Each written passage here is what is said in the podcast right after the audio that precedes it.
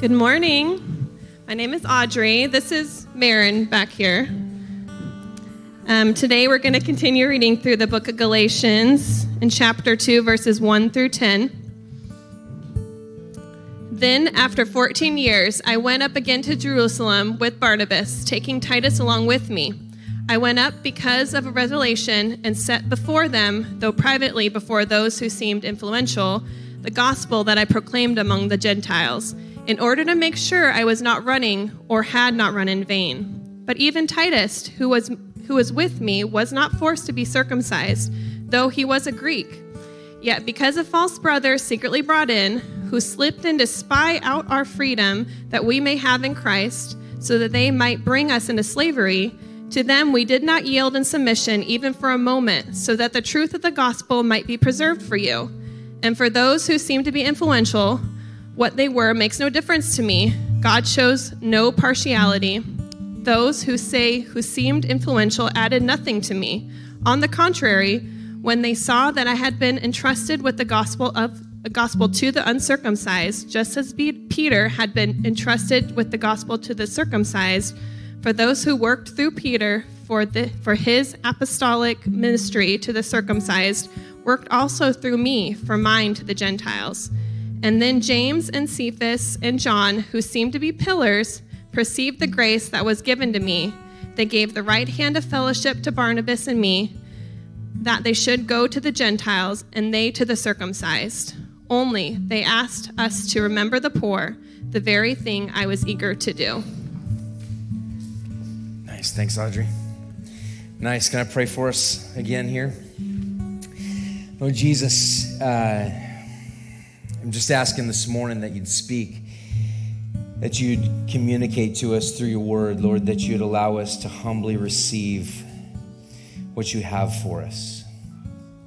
Lord, that you'd allow us to experience uh, some fresh insight uh, from, from your word. Lord, convict us where conviction needs to come. Lord, I pray for your, uh, your loving care, your comfort where we need to be comforted. Lord, I pray for those that walked in who are not sure where they're at in, in unbelief. Lord, I pray that you would bring them to a place of belief. Lord, for those who are very sure that they've believed, but have believed in vain, Lord, I pray that you would convict them of that as well. It's in your name we pray. Amen.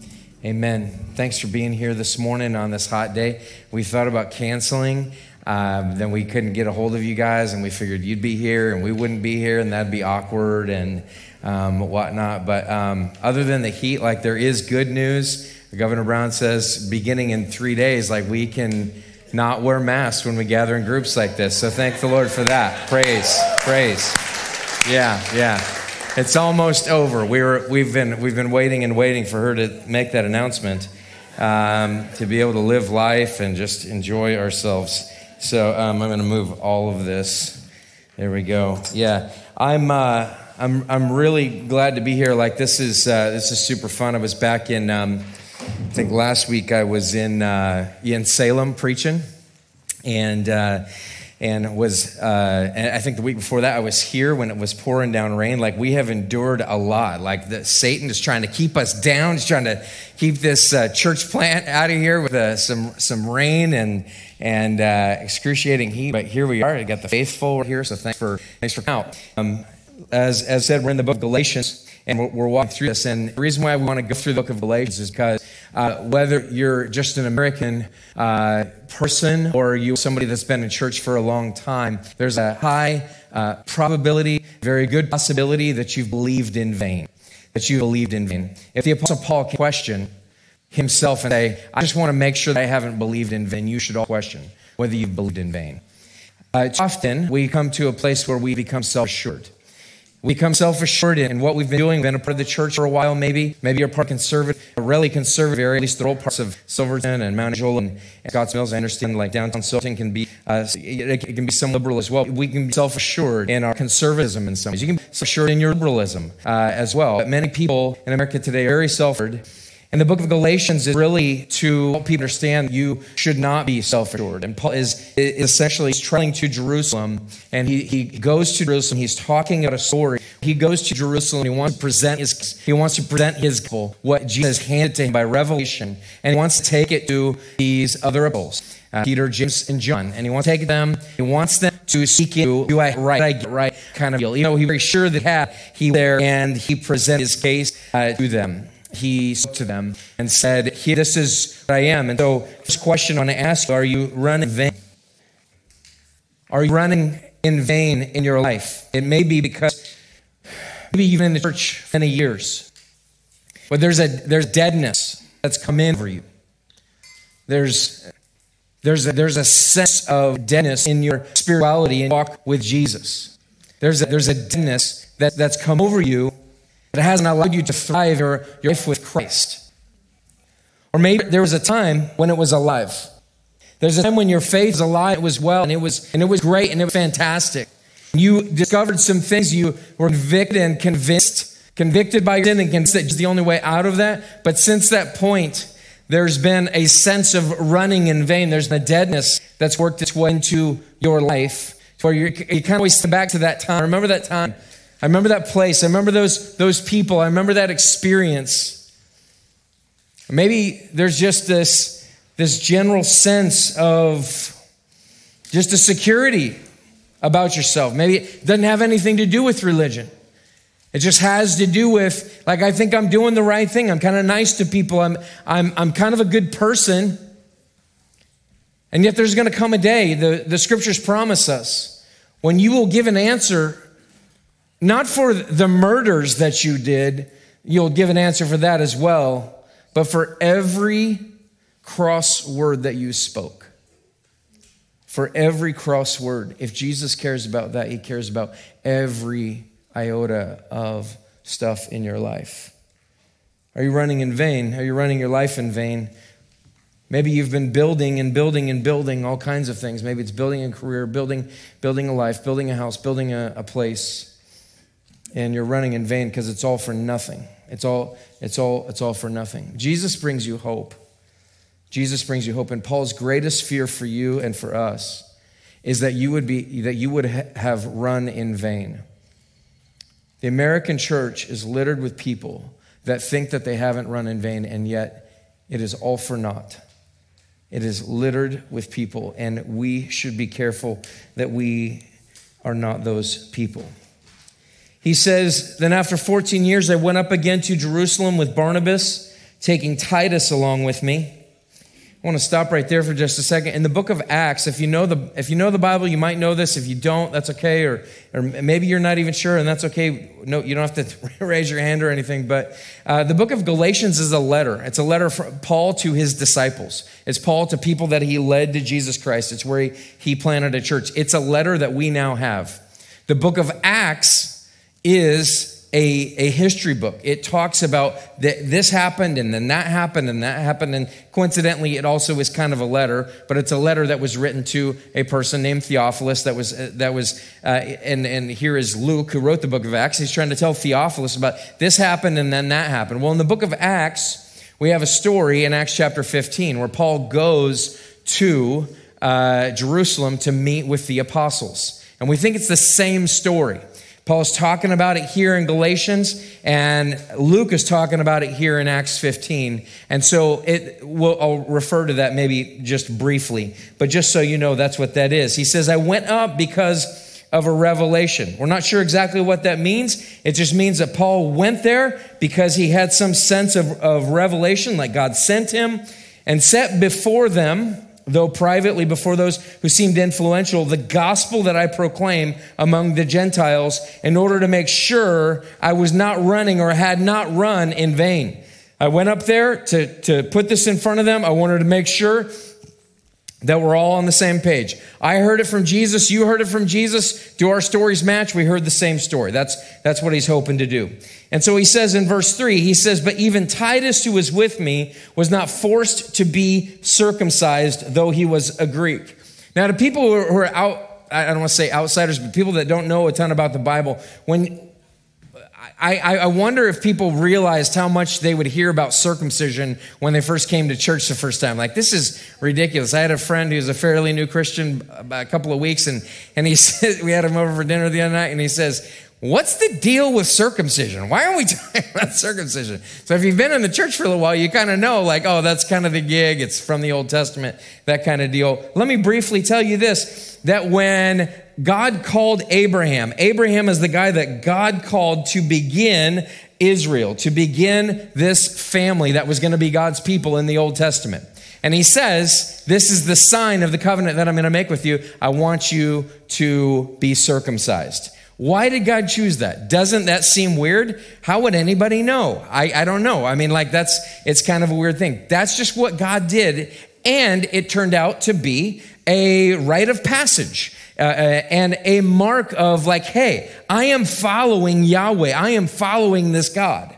And so that's what I'm doing. And so for, you know, many, many, many years, like God's people were circumcised. It was a sign that I have given myself to God. Now, go on to the, the point of Jesus. That's all Old Testament. We go into the New Testament, and what happens is this that circumcision is done away with, and now it's simply faith in Jesus Christ. Circumcision isn't the sign, Jesus is the sign.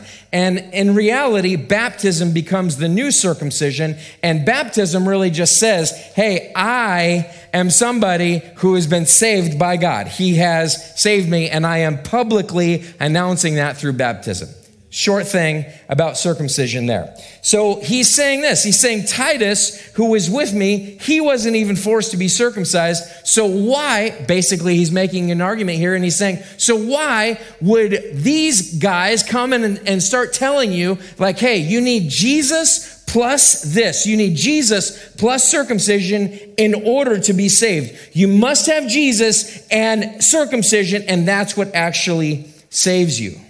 And so Paul goes on and he says, Yet because of false brothers secretly brought in, who slipped in to spy out our freedom that we have in Jesus Christ so that they might bring us into slavery. Little uh, side note there, he's saying there are some false brothers. There's some people that are bringing in uh, lies. They're bringing in something else to the gospel. They're bringing in something that doesn't belong here.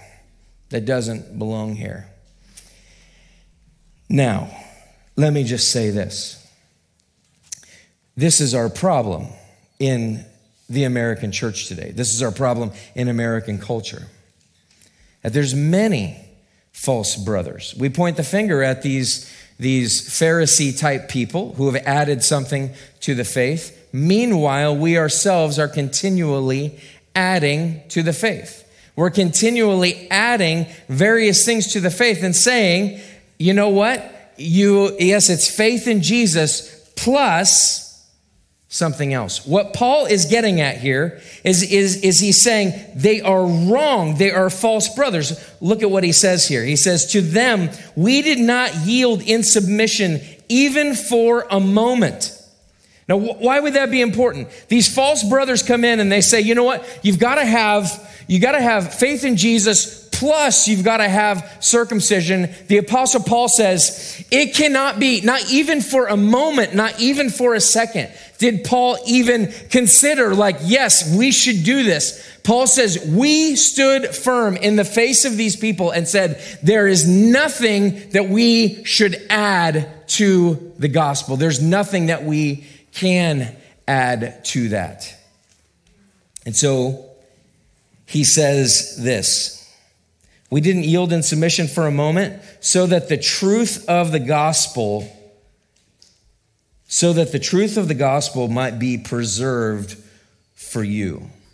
He contrasts that with the previous verse, which says, so that they might bring us into slavery. The false brothers came in and they wanted to add something to the gospel. The false brothers came in and added this stuff so that they could enslave us, so that they could bring us into slavery. I don't think many of us really think of our Christian lives as living in slavery. That's what Paul is saying here. He's saying that's slavery. But we didn't yield for a moment so that the truth of the gospel might be preserved for you. And what's the truth of the gospel? The truth of the gospel is freedom. The truth of the gospel says this it says that you cannot add anything to the message of Jesus Christ. You cannot add church attendance. You cannot add anything from your sexuality. You cannot add not watching rated R movies. You cannot add tithing. You cannot add being nice. You cannot add being a, a Republican. You can't add being a Democrat. You can't add anything. In fact, Paul says that's slavery, and the implication is I've preserved the gospel for you in its fullness so that you would see the freedom of relationship with Jesus. He says, and from those who seem to be influential, what they were makes no difference to me. God shows no partiality. Paul is really clear to say, I didn't go there just to rub shoulders with really popular people. I went there because they're the guys that Jesus has clearly communicated to. I wanted to hear from them. Those I say who, who seemed influential added nothing. They added nothing to my message. So the key component of the gospel is here. It's Jesus plus nothing equals everything. It has to be Jesus plus nothing equals everything, or it's Jesus plus something equals nothing. Running in vain living a fake Christian life, living a life that says, you know what, I'm okay, I'm, I, am i am I'm fine, I'm, I'm doing good things, I've helped a lot of people. That's Jesus plus something and it equals nothing. That's running in vain. That's, that's, that's running in vain. That's, that's coming to a place of, of destitution. That's coming to a place of actually completely maybe even missing your own lostness. So let's talk about that for a minute. How do Christian people add something to the gospel? Christian people add my church attendance, as I said, tithing, being nice, going to a community group, helping out with a church plant Christian people add, I don't know, being a faithful husband. Christian people add giving a little bit to outside organizations. People, Christians add all kinds of moral frameworks. The Apostle Paul says if you add any kind of a moral framework, if you go along with these Pharisees who said this in, in, the, book, in the book of Acts, Acts 15, as I said, but some men, Acts 15, 1 says, But some men came down from Judea and were teaching the brothers, Unless you are circumcised according to the custom of Moses, you cannot be saved. It was full on. It was full on like, you must do this or you, or you don't have relationship with Jesus. Acts 15, 5. But some believers who belonged to the party of the Pharisees rose up and said, It is necessary to circumcise them and to order them to keep the law of Moses. These are people who are stuck in the old guard. This is what Christian people have done for years. I remember growing up, I grew up in a fundamentalist Christian home uh, with severe uh, abuse uh, and uh, severe Phariseeism. And I was always told, like, hey, uh, alcohol is a sin, period. Alcohol is a sin, period. And as, as I got older, I not only dabbled in alcohol, I overused alcohol. And here's why.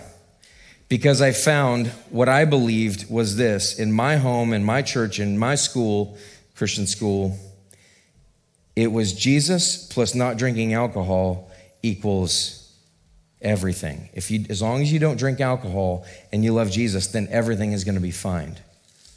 What I found out was that the Bible actually doesn't say that you shouldn't drink. In fact, it says that Jesus was an incredible partier. He brings the best wine. He not, he not only stops by a 7 Eleven and picks up a, a six pack, he goes to the brewery, he goes to the vineyard, he, may, he brings the best wine. It, and wine being used throughout the Old Testament as a sign of God's blessing. Far from alcohol being something that is wrong and keeps you from God, it's almost as though God has given this, uh, given to us a good gift from Himself. The same thing can be, sec- uh, mm, can be said of intimacy between spouses. trying to be careful with young ears in here. But that that was a dirty thing, but in fact, it was actually a fantastic thing. As long as you stay away from these things, then you're going to be okay without actually seeing the love and the care that God saved us to enjoy these good things, that God saved us to experience those amazing things. The church does this often with people that don't look like us. We can kind of write people off uh, pretty quickly. It's, it's happened politically recently as people have been so uh, politically polarized, and it's happened in the church as well, where we've gathered around a, uh, you know, a party leader, and anybody who isn't on board with that party leader, well, you must be a liberal and you must be somebody who is on the outside. It's Jesus plus the right political leader equals everything, and that's false. That's, that's running in vain. You see it on the liberal end of things in, in the local church. It's Jesus plus tolerance, it's Jesus plus acceptance, it's Jesus plus uh, whatever it is, whatever that cause is, it's Jesus plus that. That's what will actually get you saved. See, it's not just for those people out there, and it's not just for us, it's, it is that there are false brothers everywhere, and if we're really honest, we'd have to understand that we are so many times false brothers. We're people who've come in and we have contorted the gospel and we've said, this is what it actually means to be saved, and this is what it feels like. Even if we know that that's not true, functionally, we live that way. Functionally, I live every day as though my relationship with God is built on my works towards Him, even though I know that that's not true. Why does that continue to happen? Why does, why does it continue to happen? Why do we always add something to the gospel? If I can tell you all the reasons why I should be accepted, then I can avoid actually dealing with all the reasons why I should be rejected. If I can tell you all the reasons why I should be accepted, like I've made up a bogus list of rules that you shouldn't drink and you shouldn't smoke and you shouldn't do, do this, or you should vote for these people and you should not do that. If, if, if I can make a list of things that say, okay, the, all right, if I, if I get circumcised, then I know it's like it's in my skin. Like I know it's like getting branded. Like I know there's no, there's no way I'm, I'm getting out of this thing.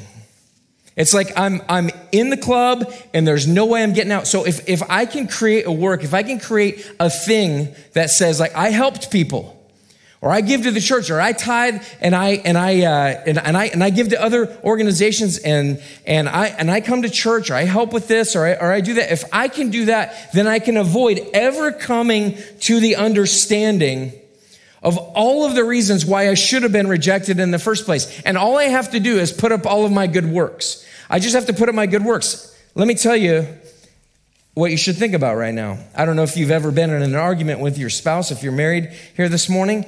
I never begin an argument with my wife talking about all the things that I've done wrong. I always begin an argument with my wife with all of the things that I have done right. I did this. I went and got the kids and I fed them dinner and I, whatever. I wasn't a jerk and uh, all this. I never begin an argument with my wife with saying, here's all of the things that I did wrong. I always begin that argument with saying, here's all the things I did right. And guess what? Your conversations, your arguments with God always begin with what you did right. You know what keeps me and my wife at in a discussion for the kids here? You know what keeps us in a discussion? Just straight up self righteousness. It's just straight up self righteousness. if I can tell you all the reasons why I should be ex- accepted, if I can tell you all the reasons, all the things that I've done good, then I can avoid actually dealing with all of the reasons why I should be rejected. If I can talk about all the, this good thing, if I can just make a standard of righteousness that I can meet, if I can make that standard of righteousness, then I can meet that. It's, it's discernible. It's like it's it's this, it's that, it's the other thing, it's all of those things. If you read the Old Testament and you read the Old Testament law, like the, the Pharisees were saying, you should be circumcised and they should obey the law of Moses. I don't know if you've ever read the law of Moses, if, you, you've ever gone through that and you start reading through all of those laws and, and you start understanding what's happening there, it's like you couldn't uh, wake up and sit up out of bed before you had sinned. You couldn't just walk in and see God before you had been ceremonially unclean. Why does God do that? God is trying to show us something in the Old Testament. He's trying to show us there is nothing that you can do to make yourself righteous. And the Pharisees, the false teachers, the false prophets, the false church people today are the people who say, I've created a standard of righteousness and I can meet it. And the gospel says something else.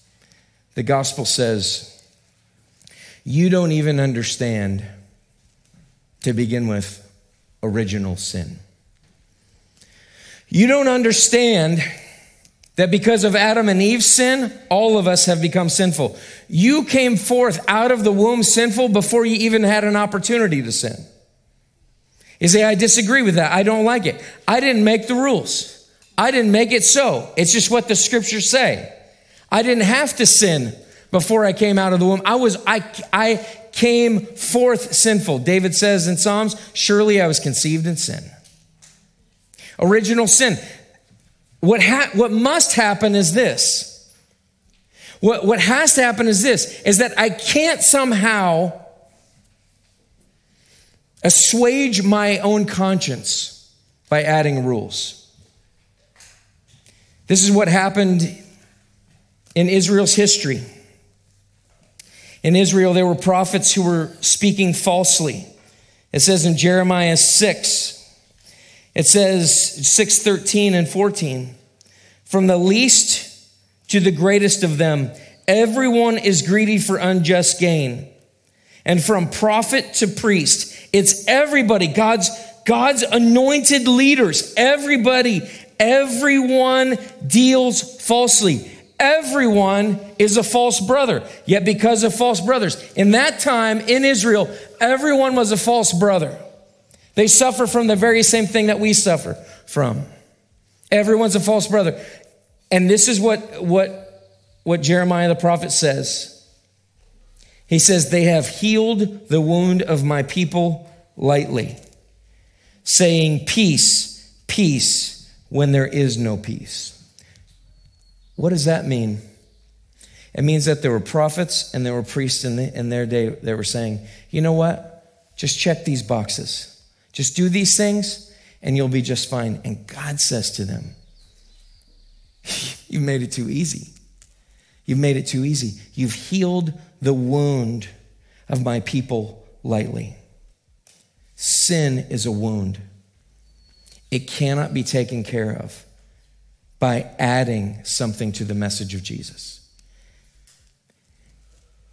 You cannot heal original sin. You've healed the wound of my people lightly, saying peace, peace when there is no peace. Saying, we have peace with God. We have peace with God because of all these things. No, God says, no, that is healing that lightly. That is not salvation.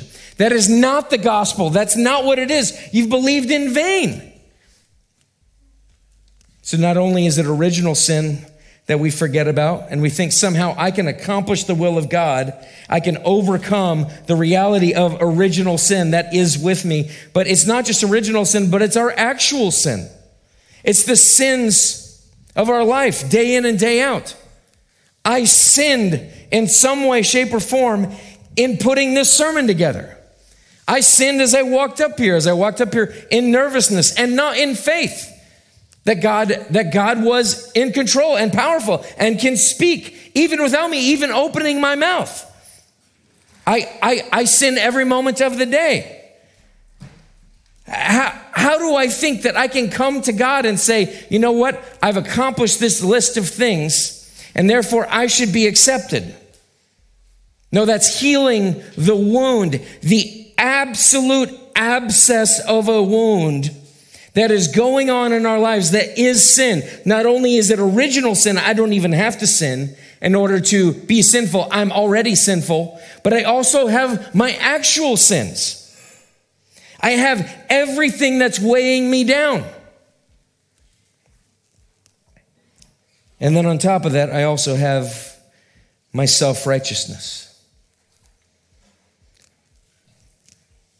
George Whitefield has this great sermon that talks about you haven't really over you haven't really come to a point of acceptance of your own sin until you've repented of your own self-righteousness. Another author, I can't remember his name, says, It's not so much your sin that's keeping you from God, it's your damnable good works. The problem with us today is that we're being kept from God, not just because of our sin, but because we think that we are righteous before Him on our own. We put up our righteousness before God. Hey, I did this. Hey, I did that. I did the other thing. And George Whitefield's point is this Have you ever mourned your sin? Have you ever mourned not, have you ever come to a point of mourning the loss, mourning the, uh, the, the, the injury that you have done to God? Have you ever come to a point where you've understood, like, I'm, I'm sinful, I'm lost, I'm destitute, I cannot get there? Many people have walked an aisle at a church and, and received Jesus Christ, or they were raised in the church, or somehow they, they have some type of uh, Christian background or something, but they've never come to a place of mourning their sin, of coming to the point where they say, uh, I can't believe I've done this to you, God. I can't believe I've acted in this way. I can't believe that you would accept me. I can't believe that this is who you are. Do you know where alive Christianity comes from? It comes from the, the Holy Spirit convicting me and bringing me, bringing me to a point of understanding of I've been trying to heal my own wound lightly, saying peace, peace when there is no peace. And I've believed in vain in that sense. And Lord Jesus, I ask you to save me because of my lostness, because I have nothing to offer to you. I have nothing to give you. I have nothing to extend to you. I don't have a list of rights that I've done. I don't have anything. I don't have a leg to stand on. I don't have anything. And that is the only way that you can come to a place of not living in vain. Those I say who seemed influential added nothing to me. Paul's only message was this Christ Jesus came to die for sinners, of whom I am the worst. The Pharisee and the tax collector. The Pharisee said, I thank you that I'm not like those other people, like this tax collector. The tax collector said, God, have mercy to me, a sinner. That is the only way.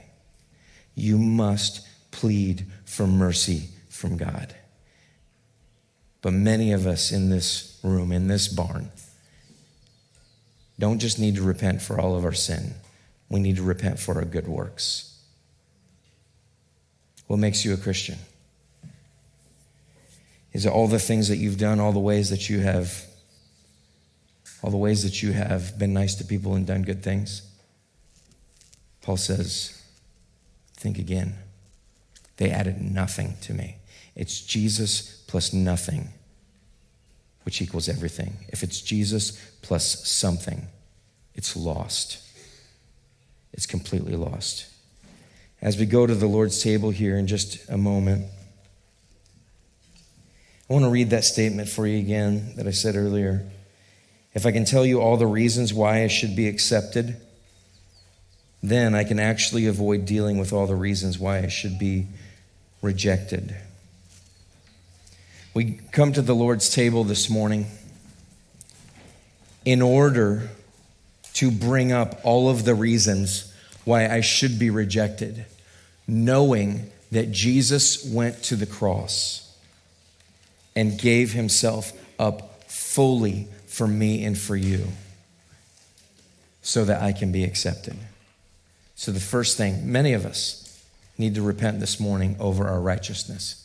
So, let, let me invite you to uh, grab communion here. Just stand up. This is how we do it here at Outward Church. Just grab communion. We'll partake of this together here in just a moment.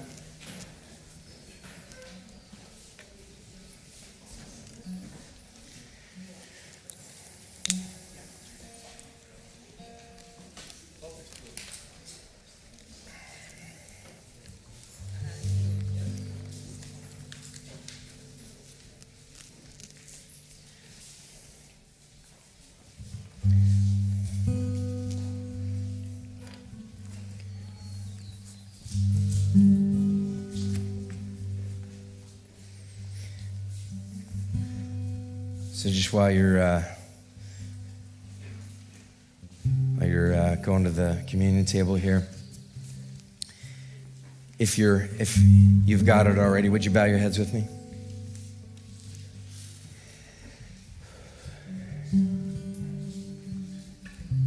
How dare us say peace, peace when there is no peace?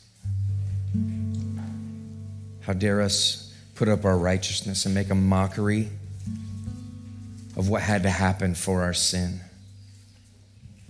Jesus was so pleased, he was so delighted, and yet he endured such pain for your sin and for my sin. He says, I, I, gave, I gave my very self to you. I gave everything for you. And I wonder if Jesus would say this morning, like, my child, my son, my daughter, what, what, do you, what do you bring to the table this morning as your own righteousness? My prayer for you is that you would just lay before him I have nothing to bring you, Lord Jesus, but all of my faults, all of my sinful behaviors.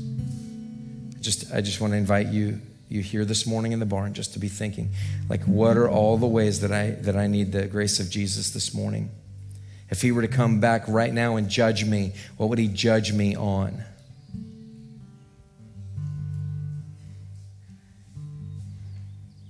And Jesus says, My, my son, my daughter, this is my body, which is broken for you. I gave it because there's nothing about your righteousness that can help you. It's only my body broken for you, my blood that's spilled for you. So I want you to partake of this as an acknowledgement that you need me, not just a little bit, but to the very core, to the very core of who you are. This is my body, which is broken for you. Do this in remembrance of me. Just partake of the body. And then he says, I, I have such an incredible love and affection for you. I have such an immense love for you. The only thing I long for is closeness with you. And the closeness that I long for with you is just comes through an acknowledgement of your inability to even do anything right. He says, I poured out my blood for you. Do this in remembrance of me. Thank you, Jesus, for the realization that you've given us of your incredible grace and mercy. We thank you for that. Lord, may we not try to heal our own wound by adding something to the gospel like these false brothers. But Lord, may we, may we receive it in all of its simplicity. It's just you. It's just you. It's in your name we pray. Amen.